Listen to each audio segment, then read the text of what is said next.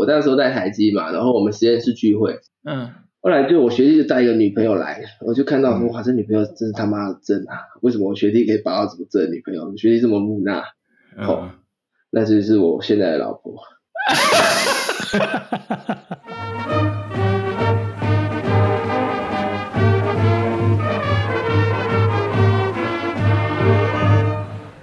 欢迎又回到建中乐旗队第十一届 Podcast。我们今天很高兴邀请到的来宾是林乐林乐林乐同学，我也不知道这个怎么叫比较好，但我都一起叫。好，我们欢迎他。啊，谢谢主持人哈。这个没想到我也有机会能来录这个 podcast，我怎么没想到我？干话一开始就很多，真厉害。呃，我一直以为这是一个欢乐的访谈啦，但是经过我听了这个某些集数之后，听感觉这个蛮多心酸，同学都有很多心酸要讲。那我今天应该是不会讲那么多心酸的故事啊，我大概就介绍一下我。高中之后毕业嘛，然后不晓得为什么就考到了化工。其实这个就有一点干话，因为我们家没有人相信我考得上大学，因为我看起来都在玩。然后我以前加入乐队之前，你知道我的成绩其实是非常非常的差，就是那时候在高一的时候，其实我是垫底的。那你们有些人可能知道，有些人可能不知道，我加入乐队其实跟你们的条件其实有点不一样。我当初是自己去毛遂自荐的，就是你们如果有记得，当初建中好像有个规定是，好像要十五名前才能进去嘛。对对，嗯，对。我那时候我记得我是四十二名，但我 我根本不管，我那时候就跑到乐队的那个甄选的会场，然后跟学长说啊，我想要加入乐队，然后他就说啊，你你你为什么要加入乐队？你成绩这么不好，你你确定这样没有问题吗？那我就说啊，没有啊，反正我爸也做音乐嘛，然后我的名字里面也有音乐的乐，所以我觉得我应该没问题。那学长就这样子让我进去了。我们 学长真的这样讲啊？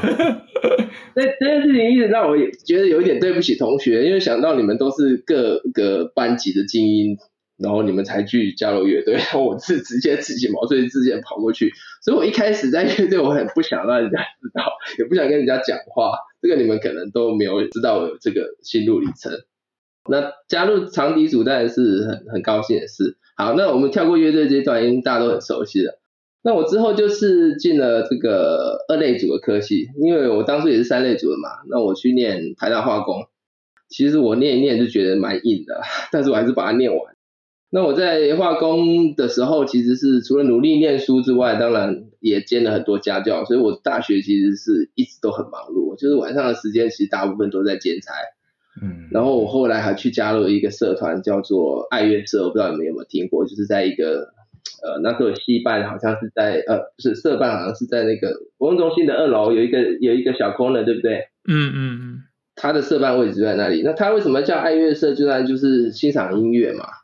结果我后来加入社团，发现这个社团的这个风格跟我好像想象的不太一样，因为他们只喜欢古典音乐，所以我那时候有事没事就跑去看到，就是附近绕一绕，那时候二楼其实常常有听到那个乐队，他们台大乐队的人在练乐器嘛，那我就会看到吴志环在那里拼命练，拼命练，哇，真的是，所以一个人的成功果然是从大学的时候就累积了，你看他那时候练的那么辛苦。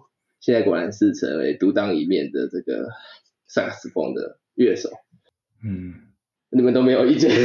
没有，因为我在想说你要讲干话在哪？对，不好意思，现在插。对啊，你现在你讲，你讲的又不是你自己，你讲吴志环呢，我们都很敬佩他。不，不是，我要等你的干话出来。我想说，哎，应该快来了，快来了，就一直没有这样。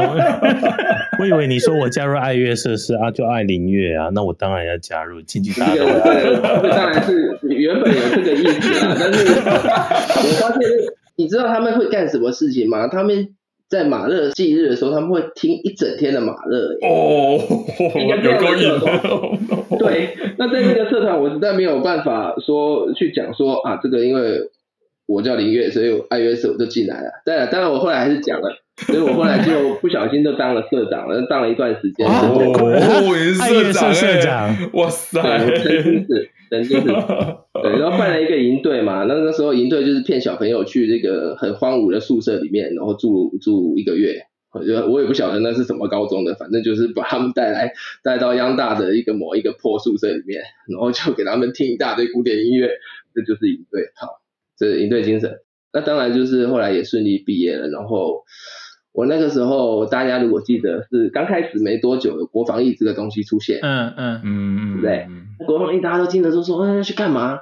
然后那时候名单又很少，那时候只有最多的是什么工研院，对，所以我当然就是面试呃工研院，然后后来好像接到工研院通知说，哦，你合格了，哦，可是我不知道那时候在想什么，其实我也怪怪的，我那时候是想说工研院我要去四年，我这样子好吗？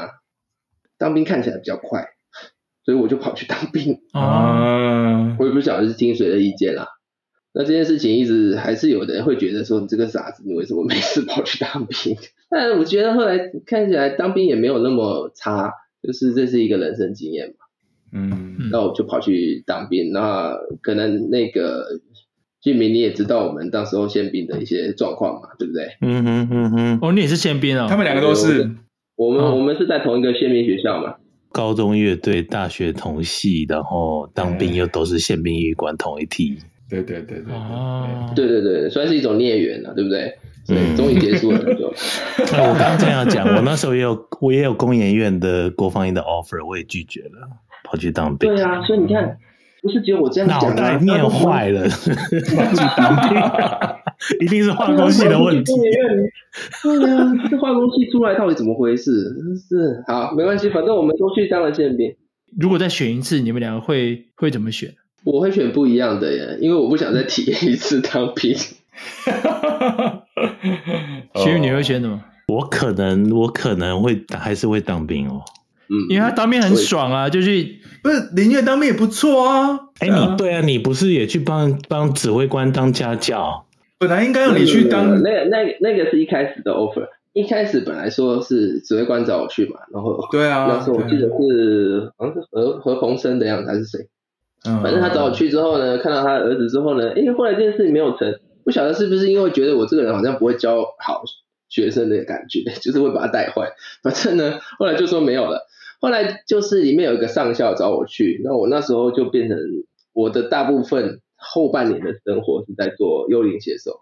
你们应该懂什么叫 ghost writer，就是这个最近吵得很凶的这个落跑的市长的，对对对，对，就是。其实那就是一个幽灵写手的工作嘛，哦、那而且那个要找资料，动不动就要跑国图，所以我很多时间我都跑去图书馆查资料，哦，然后回来我就是在我的小电脑面前 就开始写论文，OK，这就是我后面的一年，嗯，都在做幽灵写手，但应该还蛮蛮爽的吧？他照你的话。是很爽啦，但是我我那时候也有一些方法，因为你看嘛，我们这种论，我们这种预官在在军中还是会被某些人就是盯上，他会觉得说为什么不爽，right，对，不管你体能多好，但是呢，嗯、后来我就是跟他们对休，我就是休二三，然后他们都休假日，所以他们也干涉不到我的生活，大家就是，oh. 对不对？相就是相忘于江湖啦，你不来犯我，我也不来犯你，是这样的模式。Oh. 哎、欸，那我我岔题问一下，我是有，嗯、所以宪兵乐队那时候到底有没有找你去当指挥？不是有吗？没有啊，为什么要找？有啊，曾经有过啊，但是后来我说我不要去啦，我说我我有那个另外一边啊。没错没错没错，因为因为你 say no，所以我才有机会。哎，你不要这样讲，我知道你要那一个 chance，所以我一定会给你。眼泪出来了。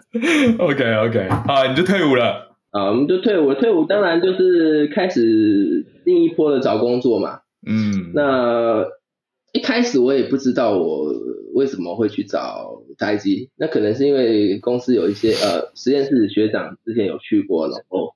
这个公司听起来还还是蛮响亮的，以当时来讲还没有现在这么成功，但是以当时来讲也是数一数二的大公司。对啊，对。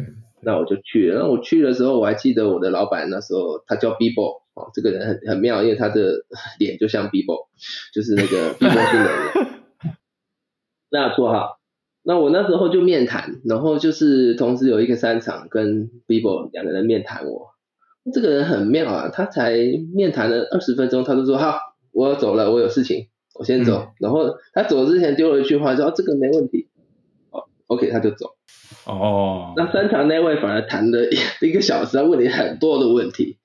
但是我最后没有去三场，我最后就是被 people 就是带回八场去当新人了。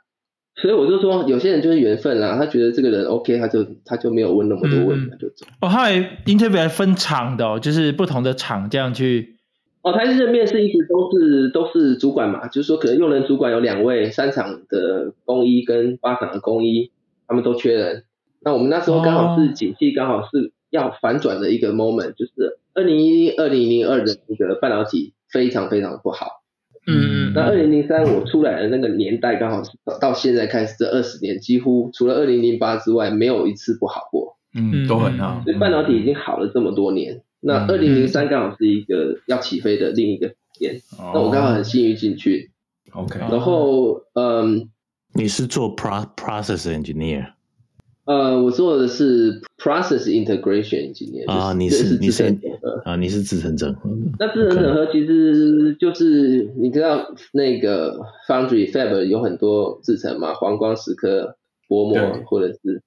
这些制成你把它其实知道都在一起，它就是一个 process flow 嘛。那我们其实是就是负责这个 own 这个 process flow 的 owner 嘛。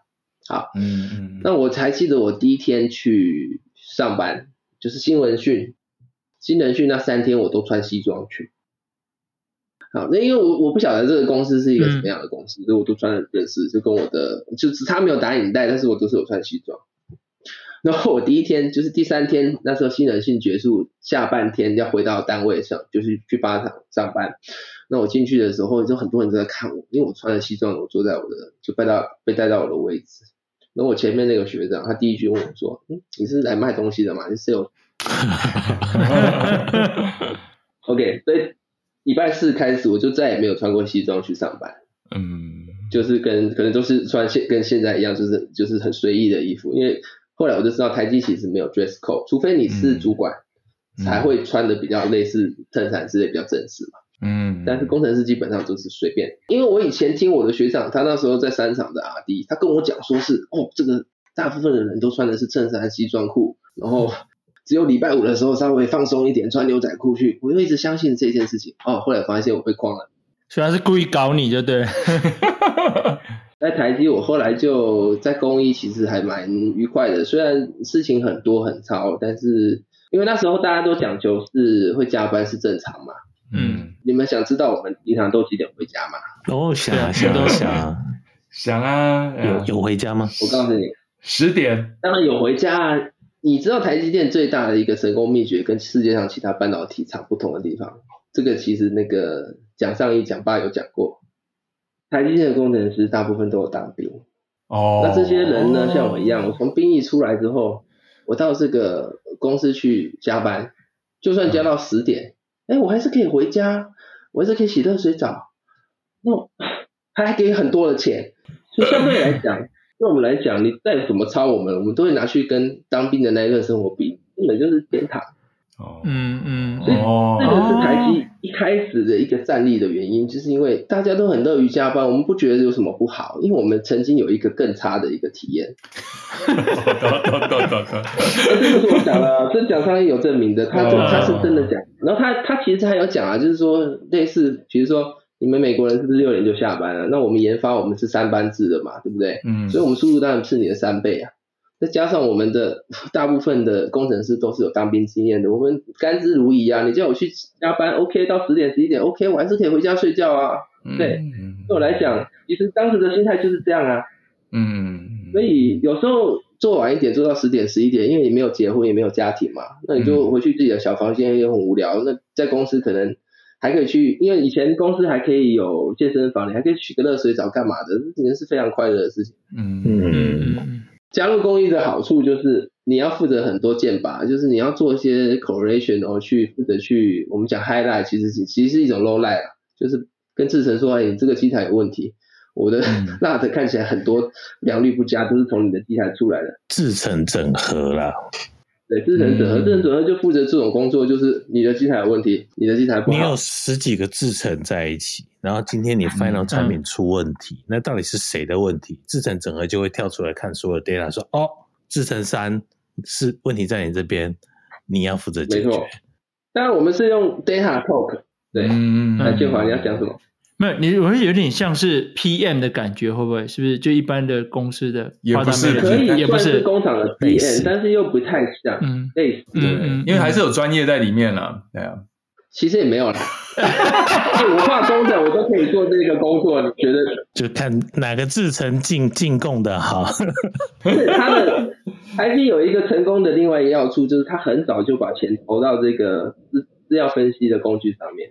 哦，就是他收集了很多资料，然后他资料倒到他的资料库里面，他会自己把这些 correlation 抓出来之后，你就可以说服别人嘛，因为你你很多机台出问题，你不可能第一时间找出毛病，可是当你的蜡数越来越多，你就马上可以看到说啊，大部分都是这台机台出来的，你就把这个资料秀给制程工程师，他们就会认账啦。为什么？因为资料一翻两瞪眼嘛，那我们有时候一批货两批货，我们也不可能抓到问题啊。所以这个其实是它资料分析的工具越强，那你自成的改善能力，或者是你察觉到异常的能力会更好。嗯嗯嗯。所以你做这个工作，其实并没有真的用到你在化工系的东西，是不是？那有有人在有人用到化工系学到的东西，我要怎么样？对吧？比如徐敬明刚开始哎做也是。我不知道哎、欸，其实我也不知道。徐米也觉得没有啊，没有，可可能化工比较不一样嘛。我们学的都不知道在学啥。嗯、我们学的是比较心灵的锻炼啦，像是这个。你学蒸馏塔、清油裂解，只要你不去做六氢的，你就完全用不到啊。嗯。你学高分子材料，嗯、你不是做高分子的，你完全用不到啊。我换个角度问，就是说，就做制成整合工程师。呃的，比如来做的科系，其实你是各式各样的人来做。他他其实，在 interview 你的时候是看你的 personality 是不是适合这个工作，是这样子吗？那可能是我老板的兴趣啦，因为我觉得这个工作啦，在我们嗯呃，应该说二零零三那时候，整个半导体业界非常的缺人，包含台积电，嗯，他那时候已经基本上是不管了。以前工艺这个工作是电子电机的人才能去，就是你才看得懂这些数据或者是。对，有一个电信测试是是叫主看那个云收测试是是测电信的，那对我们来讲根本就没学过电子的，那根本就是等于是要重新去学。所以以前这个工作是要确实是要电子电机，但是因为那时候缺人缺到已经什么人都好，所以我就进去 当空一了。哦、对，那当然也是后来也是从头学啦，也是从半导体的一些元件物理或者那些书，我们都直接去自己去念嘛。所以应该是说，这也是一个时机啦，就是有时候进去刚好就是不景气，有时候进去就是景气。像我还很记得我四月那时候进去了之后，我七月的那时候就领到第一笔季奖金。那我前面的学长就说：“嗯、哦，林月你真的会不会太幸运了一点？我们已经三年没有领过这个奖金了。”是啊，因为二零零一、二零零二非常非常的差，所以他们二零零三一拿到这个季奖金，发现说：“哇，真是新人都拿到了，真是痛跳脚。”哦，原来是这样哦。之后当然就是长官还蛮赏识我的啊，所以我跑蹦的很快，就是当时甚至还被部经理挡住，说这个人为什么这么快就要升到主任，就是可不可以再快一点？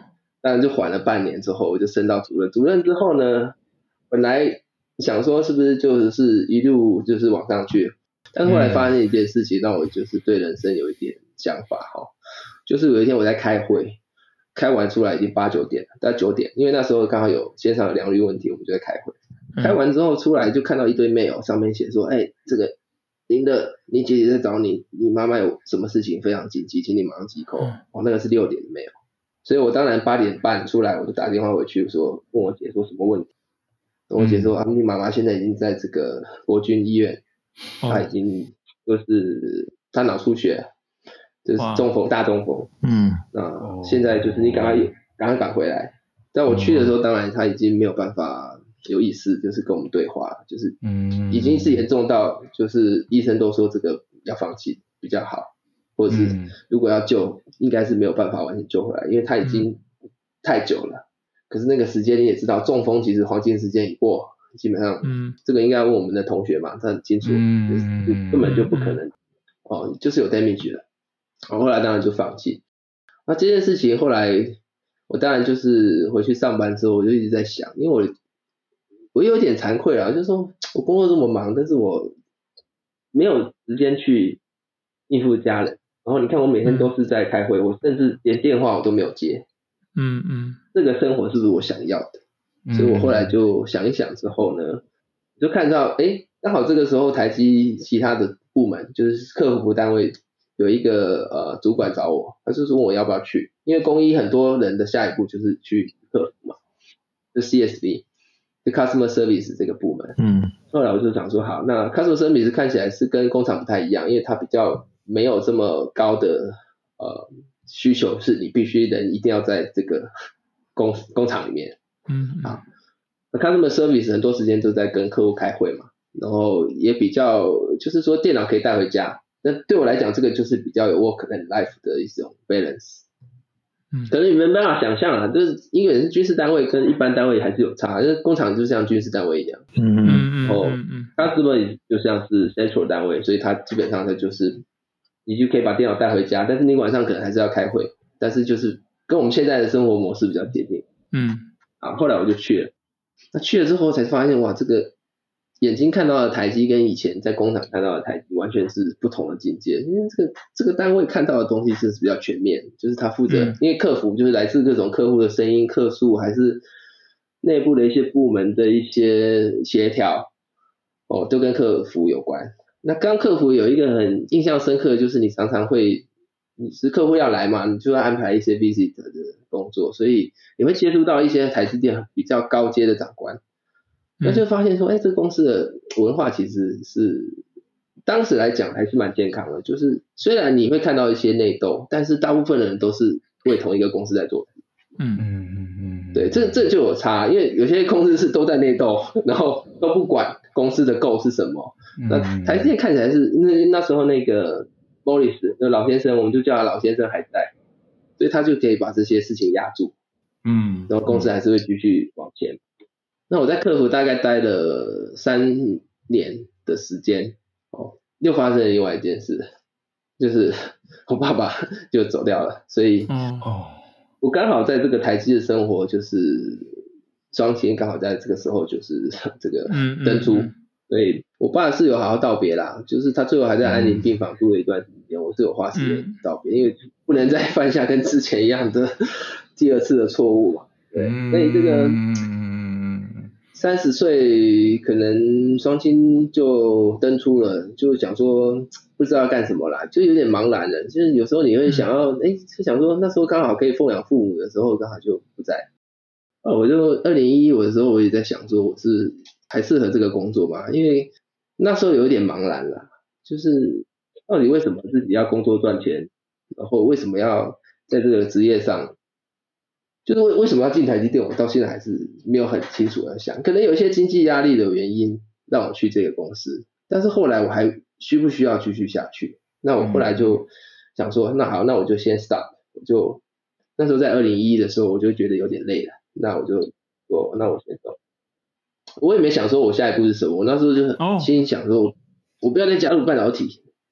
OK，所以你先裸辞，就先对，我那时候对，这是一个疯狂的举动，对不对？听起来是 crazy，我我觉得我人生也不会有这种胆子第二次。那时候结婚了吗？就还还没有，那时候跟那时候还现在那时候老婆还是女朋友，然后。OK，我就跟他说我要我要我要辞掉，然后我可能想去开飞机啊，嗯、我想去环岛。嗯，未来这些事情，环岛我是做到了啦，开飞机我没有做到。上完 Ground School 之后就没有胆子去美国学，因为自训机师要成功是蛮困难的，而且那时候我年龄也大了，嗯、那个旁边的小朋友跟我们那一起去参加那个 Ground School 的小朋友都才二十几岁。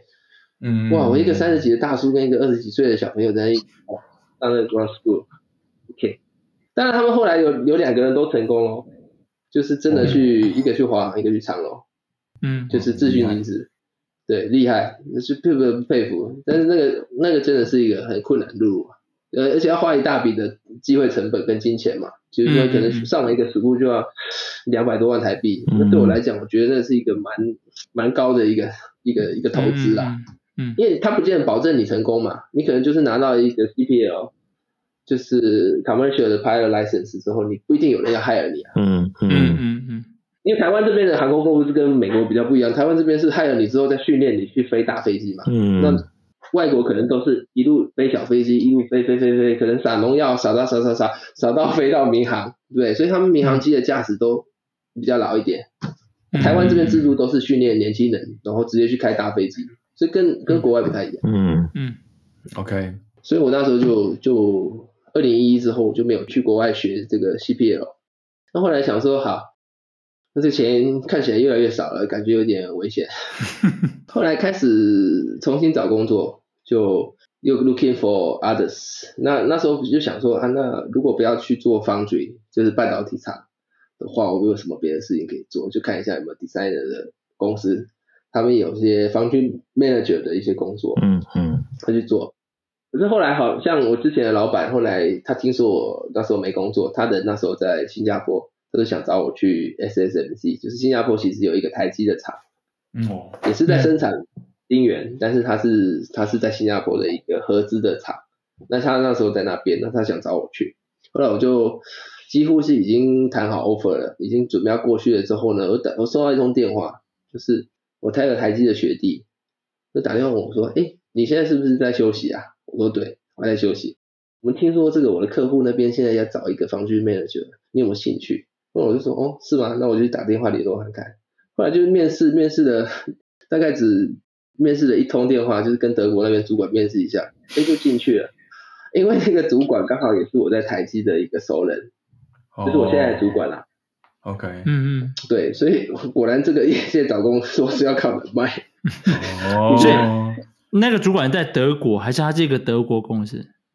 他是一个德，那时候的叫戴勒格，就是戴勒格 Semiconductor 是德国公司。他主管在德国，嗯、那我台湾的主管刚好在我在台积的时候，他刚好在跟也跟我在巴厂工作过一阵子，他是隔壁部门的主管。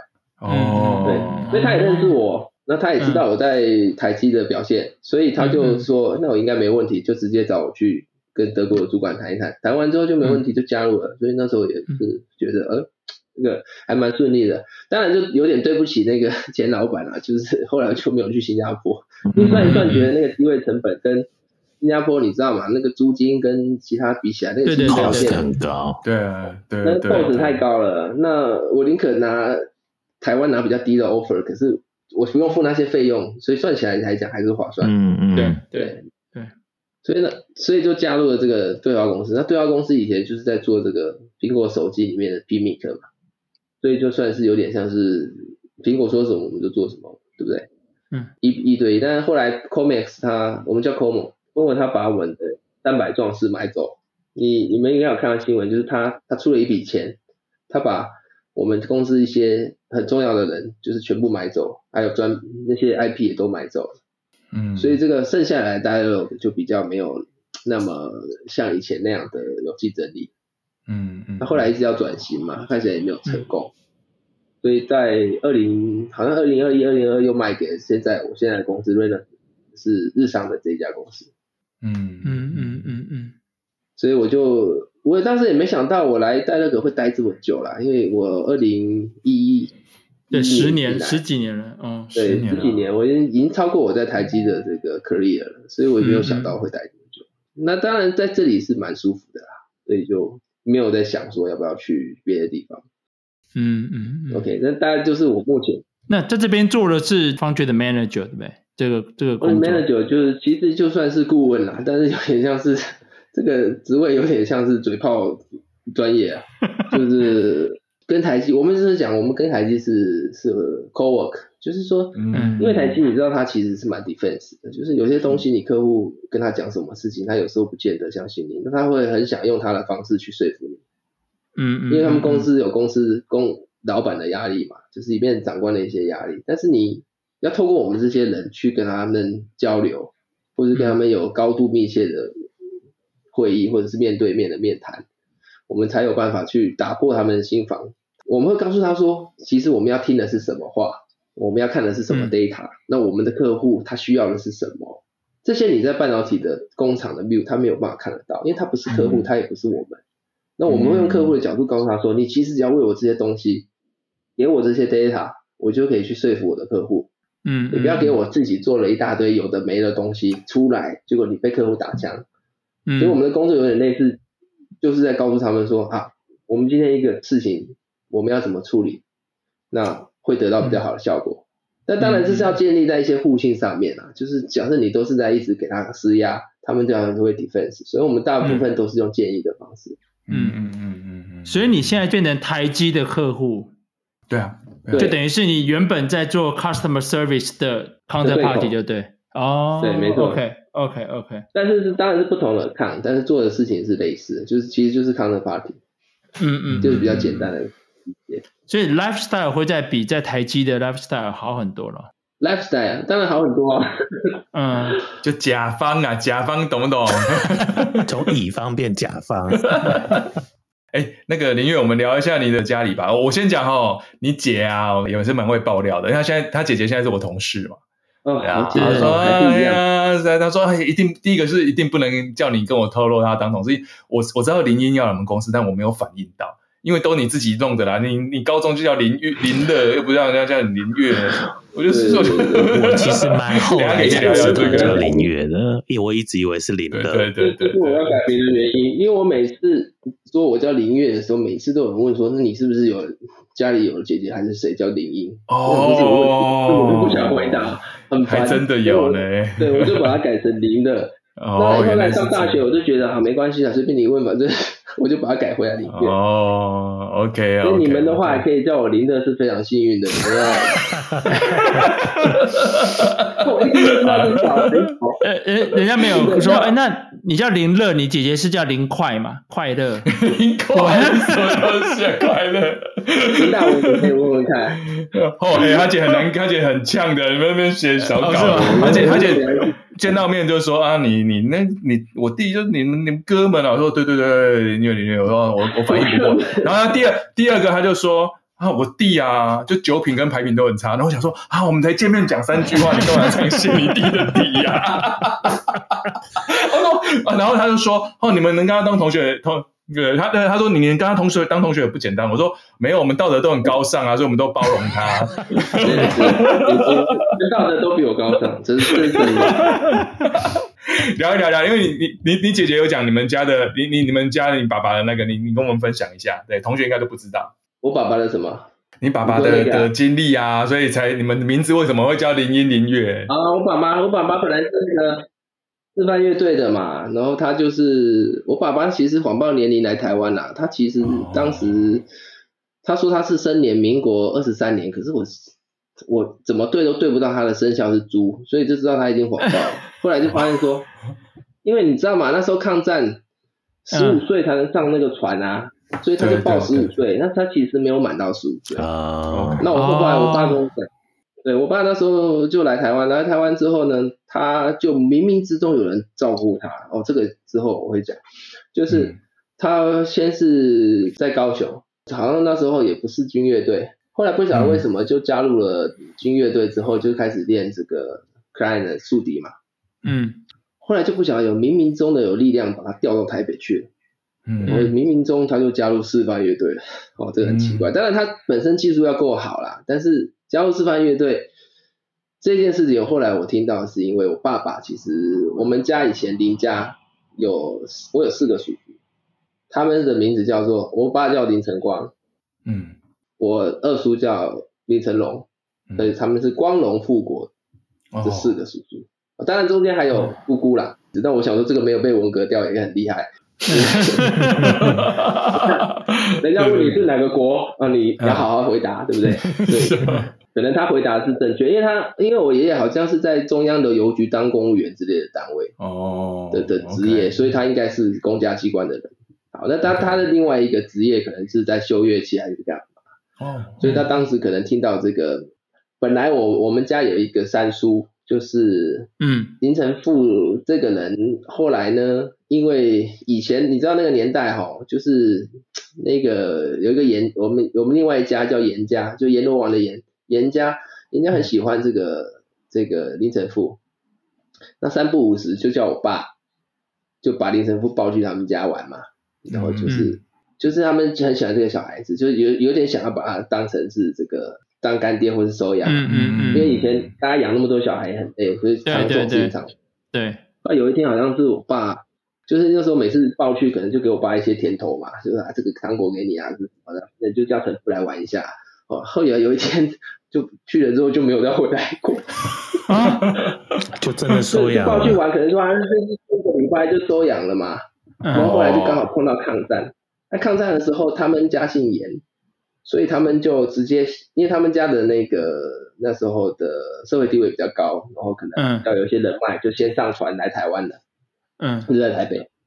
那严家那时候就让林成富改名字。那我爸其实不知道这件事情，因为我爸后来只知道严家把他抱走，就一直认为严家把他收养了。嗯嗯。然后人在大陆这样。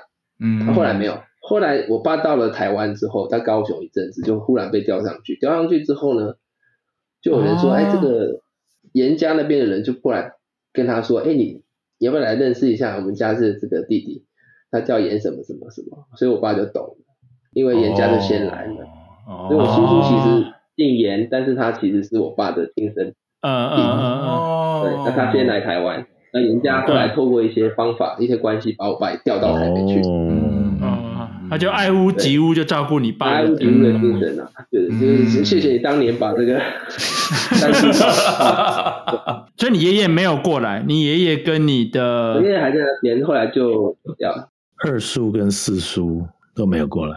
嗯，没有过来，但是那个四叔后来跑去西班牙，因为他好像是做记者，后来好像也把我奶奶带去西班牙。哦，所以那时候后来我有时候还接到我那个就是四叔那边的的信说，哎，我们在西班牙。他说我们说你们在哪里？他说我们在马德里。我说哦，是不思议的那个马德里吗？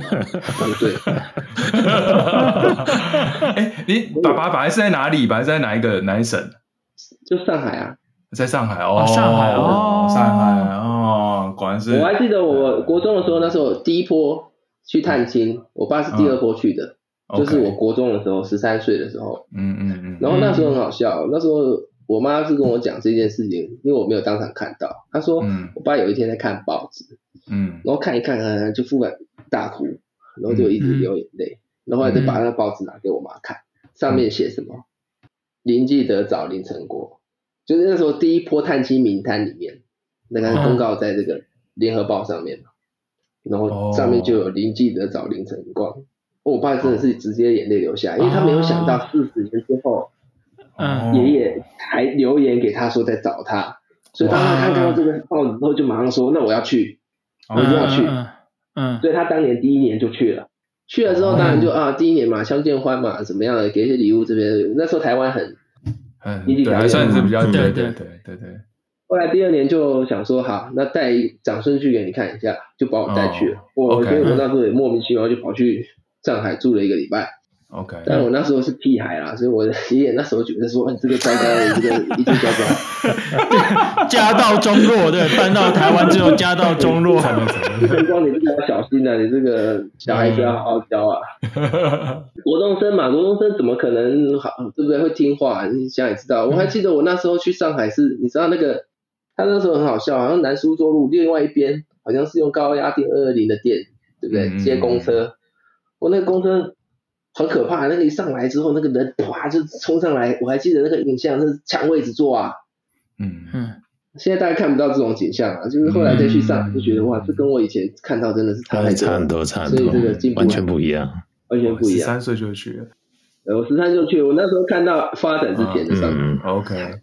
那我们来问一下，你太太都还没有问，要问什么？我记得你太太比你小蛮多的。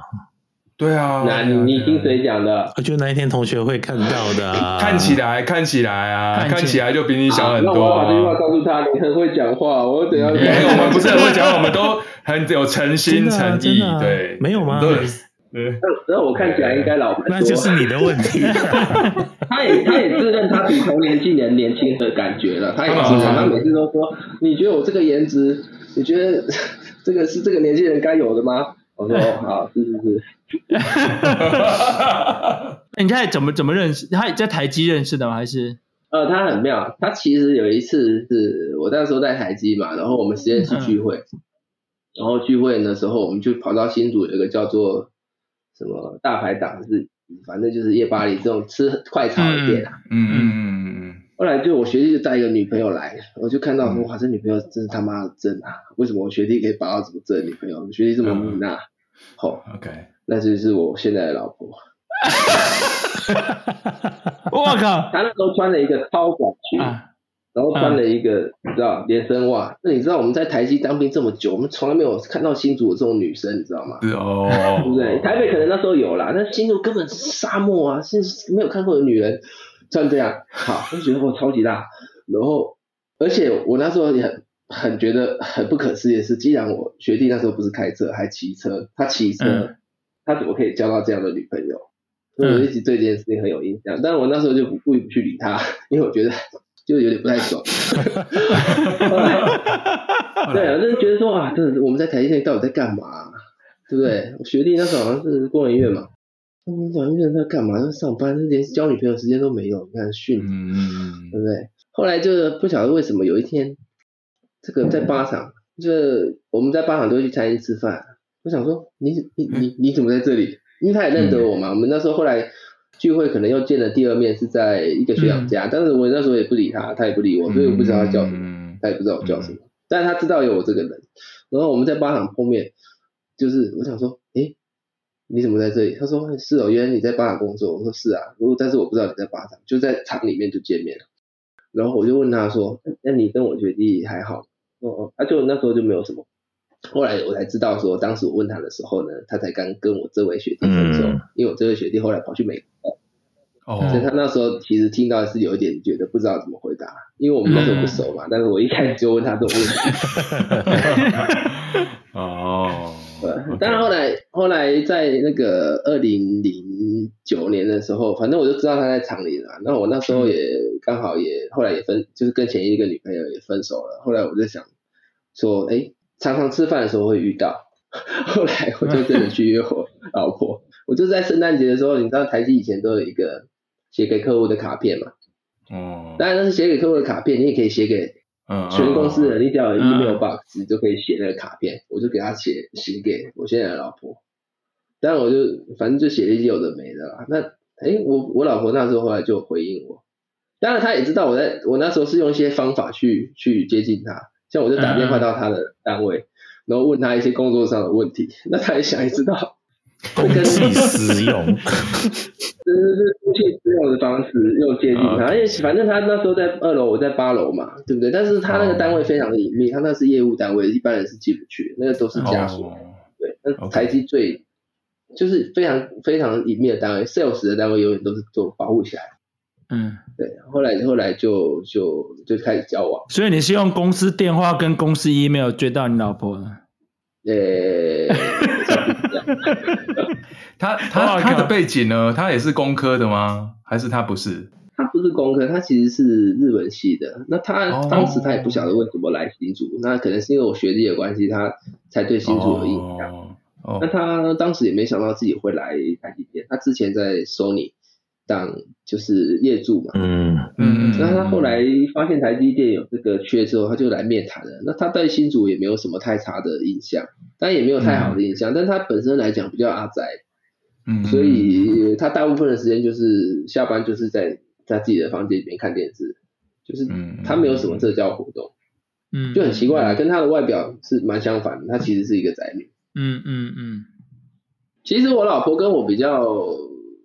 互补的一点呢，我自己认为是个性上来讲，我其实比较有心理戏，他比较没有。我其实很多很多剧场，但是我没有讲。那他比较不会，他就是直来直往。所以，嗯，这可能是你们跟我认知不同的。我其实常常在自言自语，或者是自己在想一些有的没的。所以这是一种互补了。有内心戏跟自言自语是两回事。不过我记得林乐你是。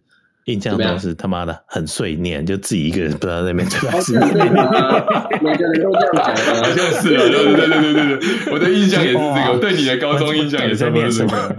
对啊，跟我打撞球都大部分会输，因为我边打边碎念，所以那个打的心浮气躁，是不是？呃，会心浮气躁，会有很多乐色话等你啊！你如果跟我打的话，我乐色话很多。所以我的人生大概其实就是蛮，我现在想一想是蛮平顺的啦，就是没有什么大起大落，嗯、就是上班上班上班，然后交女朋友，但生小孩是拖得比较晚。我们这个科学的力量啊，因为我们这个年纪都大，其实我们是靠科学做出来的。我们是那个今年最流行的 IVF 啊。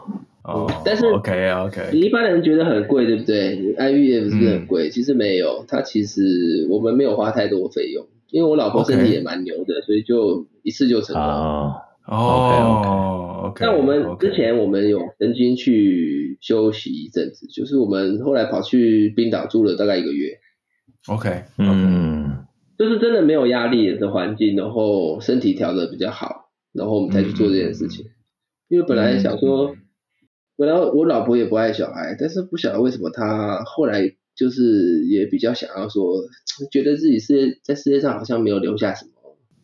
哦，小孩好像也是一个遗产，就是说至少你看着他长大，你其实是他也是一面镜子啊，嗯，反映自己的这个个性。所以是本来是没有要生，然后到后来觉得、欸、没有。你看我们二零一四年结婚嘛。然后你看到现在二零一九，我们也拖了很久才才生小孩。对对啊，本来是没有意会到会有小孩，不然房子就不会买那么小。他生的时候也过四十了。对啊，所以你看他其实是 IVF 的一个成功的案例嘛。嗯嗯。OK，哎，我我问你一下哦，那你跟你姐姐，就是除了高中是乐乐器队之外，或乐仪队之外，你们还有特别在音乐上有，譬如说，因为你爸爸的经历嘛，所以有。我不知道从小培养还是有一些期待，还有一些什么？我爸告诉我一句话，就是你不要走音乐这条路，所以是完全相反的。但是他他觉得非常辛苦啦，就是哦，他他自己觉得，因为你看嘛，他他之前在比较大的一个组织，然后他后来就是比较到就是 hotel 或者是之类的一些地方工作，那其实他觉得这条路不是那么顺遂啊。我我个人的感觉是这样。就是，嗯他说这个第一个你要非常大量时间的练习，因为如果没有兴趣，你就是苦练，对不对？像他就是苦练。嗯，我爸其实是有绝对音感，那我他没有遗传给我们，就是我爸是其实是听什么音，他可以知道那个那个 key 是什么。那我们没有练到这种，我们没有遗传到这种音感，所以当然有这种音感去做这个职业，当然是比较比较适合。那我们就变成是要靠苦练。我又一.我就是一个很不喜欢苦练的人，所以，嗯，当然高中那时候是很苦练啊，但是现在后来去大学之后就觉得哦好累，那个实在是没办法一天练那么多小时，因为我们那时候高中那时候的那个长笛的也请过老师，那个老师也是一天练五六个小时，哇，真的这条路要成功真的太难，而且竞争者也很多嘛，嗯、对不对？你看那些光仁中学的，像我老婆她家就在光仁中学旁边啊，我说那以前。去的都是全部都是那个名车一整排接送，嗯，那些人都在要进行音乐的这条路诶，所以这个竞争其实非常激烈。那你进高中乐器队之前有学过音乐吗？嗯，没有诶，但是我第一个、哦、第一次尝试音乐，哦、但我本身来讲对音乐是是不排斥，就是欣赏方面的话是是 OK 的。哦，OK，那你为什么选长笛？长笛那时候好像就觉得吹笛子比较帅吧。啊，我爸是宿敌，我姐是萨克斯，我实在不想跟他们一样啊，所以我选了木管。所以我的人生本来就是比较叛逆的，你就可以发现，我就是不想不想跟我家人做这个事情，就是对啊。我想不起来你是旗队的还是不是旗队？旗队啊，旗队啊。你是旗队嘛？对啊，也是抽签抽到的嘛。嗯，好像也是记。被被叫去还是怎么样？反正那时候进去旗队的人后来都没有出来嘛，对不对？都没出来，都没出来，被抓去关。没有啦，就是 反正练那个也蛮好玩的啦。你们其实其实在那里练那个转旗子，你心态其实是放松的。而且后来表演的时候，你们在那里吹乐器或者打鼓的打鼓，我们在那里挥旗子，其实那个也算是一种很好玩的经验啦。就是不会打到别人，要怎么样不要打到别人，其实是很困难的。所以。尤其是有观众的时候，所以那种那种，我觉得是一种亢奋状态，耶。嗯，要怎么形容？就是你你在人前面前你在耍大枪，但是不会打到人家，其实你心里是有点兴奋。就我不晓得是我我才有这种感觉，还是其他人有？但，我觉得旗队压力应该比比乐队走图形大，因为乐队你走图形走错了，人家不一定看得出来。然后你吹不好或吹错音，反正就混了也就过去了。但是你耍旗的话，很容易就被被看出来，变成焦点。嗯，其实我后来都没有在管这个，我们后来都是 把自己的，因为观众你你看他干什么？你看他，其实你看他，你反而会掉棋子，因为你你就分心啊。Uh, 所以我们都很专注的。我们其实大部分的时间是在看你们，就是我们在看看你们走的位置有没有对，因为你们如果走不对，你们就会中计，你们会被打到。这样子哦。对啊，所以我大部分的时间都是在看我的。就是从我前面走过来那些人，他的位置是不是对？因为你如果不对，我就要闪你。所以我们其实是在看你们的位置，对不对？哎呦，从来不知道这件事情。那我不知道为什么那时候我会变成，我记得什么什么大哥乐是绰号吗？那时候为什么会有这个绰号啊？什么什么哪个绰号？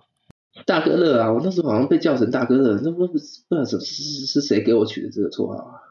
哎，我我不知道哎、欸，我不知道哎、欸，还是那个是只有在二十一班的事情。对啊，是二十一班还是木管？二十一班的事情，对对对，你们是十四的，对不对？我们是十四，我们两个十四。啊，那可能二十一班的人才才清楚知道这，没关系，那你们就当做没有没有这回事。大哥乐是吧？没，到时候上架会征求谁出来回答一下这件事情。对，这个你们可以，这是一个谜团，我到现在也想不起来我为什么被被叫的这个绰号，但我现在还蛮困扰的，因为我真的想不起来。好，林林亮，你那时候为什么选二十一班？但你后来有真的想要走生物或者是医相关吗？还是你没有想过？我其实那时候受到吴志勋的影响蛮大的，那时候甚至真的是一度想要去走心理。哦哦哦哦。但但是后来我也其实对牙医有兴趣，但很抱歉我都没考上，所以我后来就只能选 最接近的科系。最接近的科系不是动物就是化工。OK。后来呢？Okay. 我们就是，当然我有跟家里人讨论嘛，那我姐后面就一句屁话是说，那、啊、你选化工好了，化工看起来不错啊，我也不晓得她为什么这样想，反正我后来就去化工了，所以可能是不是林英的影响了，难怪他这么耿耿于怀。那我们聊一下高中哈，你高中有跟哪、嗯、哪些同学比较熟？就郑医师嘛，就郑国宏嘛，就那是坐我前面、啊啊，然后我还记得这个。邱邱医师邱金堂那时候也坐我前面，但我对他比较有印象是，他每天好像上课的时候都会转过来跟我聊天，就是他他好像都没有面对老师过，他都是用转这样子跟我聊天。然后他他有一天跟我说，哎，这个因为你你知道我昨天去溜冰，然后就说你为什么这个手上面有这个就是包起来？他说我摔断了手。我说哇靠！同学的生活是这么多彩多姿，然后，然后郑国宏，我比较有印象的是，是他好像就是你知道，那时候那时候大家联考前都会留校嘛，对不对？对对对，留下念书嘛。那我们班也是留了大概四十个嘛。那他在我前面有一天他跟我说：“哎、欸，我终于听懂你讲话逻辑了，李月。”我说：“两年了，我才听懂你讲话怎么讲。”对啊，他他是听懂你跟他讲话，还是听懂你在嘴巴里面碎碎念的那些东西？不是不是不是，他才听懂我讲话的方式。你们现在可能也有点感觉，但是我讲完这一段你们就懂了。他说我讲话的组织能力很奇怪，就是应该是组织能力不良还是怎么样？反正就是我讲话其实一二三四五六七八九十，我是不是这样讲的？我是一三五七九，然后再补二四六八十，就是我讲话是跳的。那他是在高三要考试联考之前，他才搞懂这件事情，所以他后来大部分我只要讲一三五，他就知道我二四要讲什么了。对，但你们可能还没办法，因为你们没有跟我有相处这么久的时间，所以没有办法受到这种 跳脱式的言语的荼毒。荼毒，我跟他比较熟啦。对，然后那时候其实那个郭恒全也跟我很熟，但是后来他去当老师，就比较没有机会联络嘛。嗯嗯嗯。对，然后你们班的话，李一斌以前我三不五时会跑去他家打撞球。哦，对，因为他家有个撞球桌，对，对他你记得嘛？但有时候打那个侧边都会挡到，因为那个对，因为那个不够 不够宽，就是就是他的那个主场优势啊，对，所以后来一斌好像跑到新竹，但是我们反正到新竹就比较没有什么联络。他住现在住新竹市，对，他住新竹，他他来新竹好像比我还久，嗯，蛮久的，他就国防役就去了，对啊，然后就在那里，对不对？所以国防役应该要去。但是我那时候国防艺没有没有台积电啊，我那时候国防艺只有工研院可以选，所以我就没去嘛。我记得上一次同学会碰面，有聊聊到你好像之后打算搬回台北，是不是？哦，你怎么连这个都还记得？哦，我记忆力还可以啊，这个是专记不重要的。有小孩子之后的一些想法啦，就是毕竟新竹这边，你看嘛，新竹这边只有独中独女，对不对？对，那就没有比较好的高中了，而且这边竞争非常激烈啊，这边很可怕欸。我同我同事说，他小孩子在这边排排不到前三的去台北考，可以考到中山欸。哦，okay, 因为新竹现在父母都是科技业嘛。嗯，所以那个素质，学生的素质非常的整齐，然后都是每一个都想 push 自己的小孩往上，所以那个很可，那个竞争力很强。那我也不晓得我女儿是什么料，所以 台北可能选择比较多。那我到时候你看，我在十年我也五字头了，我也差不多该退休了吧？嗯，就觉得好了，那还是回去比较熟悉的地方。那我又很喜欢北投，所以我是觉得以后就是回北投去。啊，OK。嗯，在十年，你女儿才十三岁呢，等于高中啦，我是认为她高中应该要做出选择。啊、OK，对，这边目前国小、国中还还 OK 啦，就是就念嘛。嗯、但是高中我就不不知道要去哪里，因为这边真的没有任何高中的计划。嗯，你之后有什么计划吗？你觉得？对啊，就是接下来的五年、十年，有没有什么特别想做的事情？还是？我现在只想把我的 snowboard 练到可以上黑线下黑线，不然我真的是觉得很，每次去那看到那个很斜的坡我都下不去，我真的是很痛苦啊。哦，你你练很久了吗？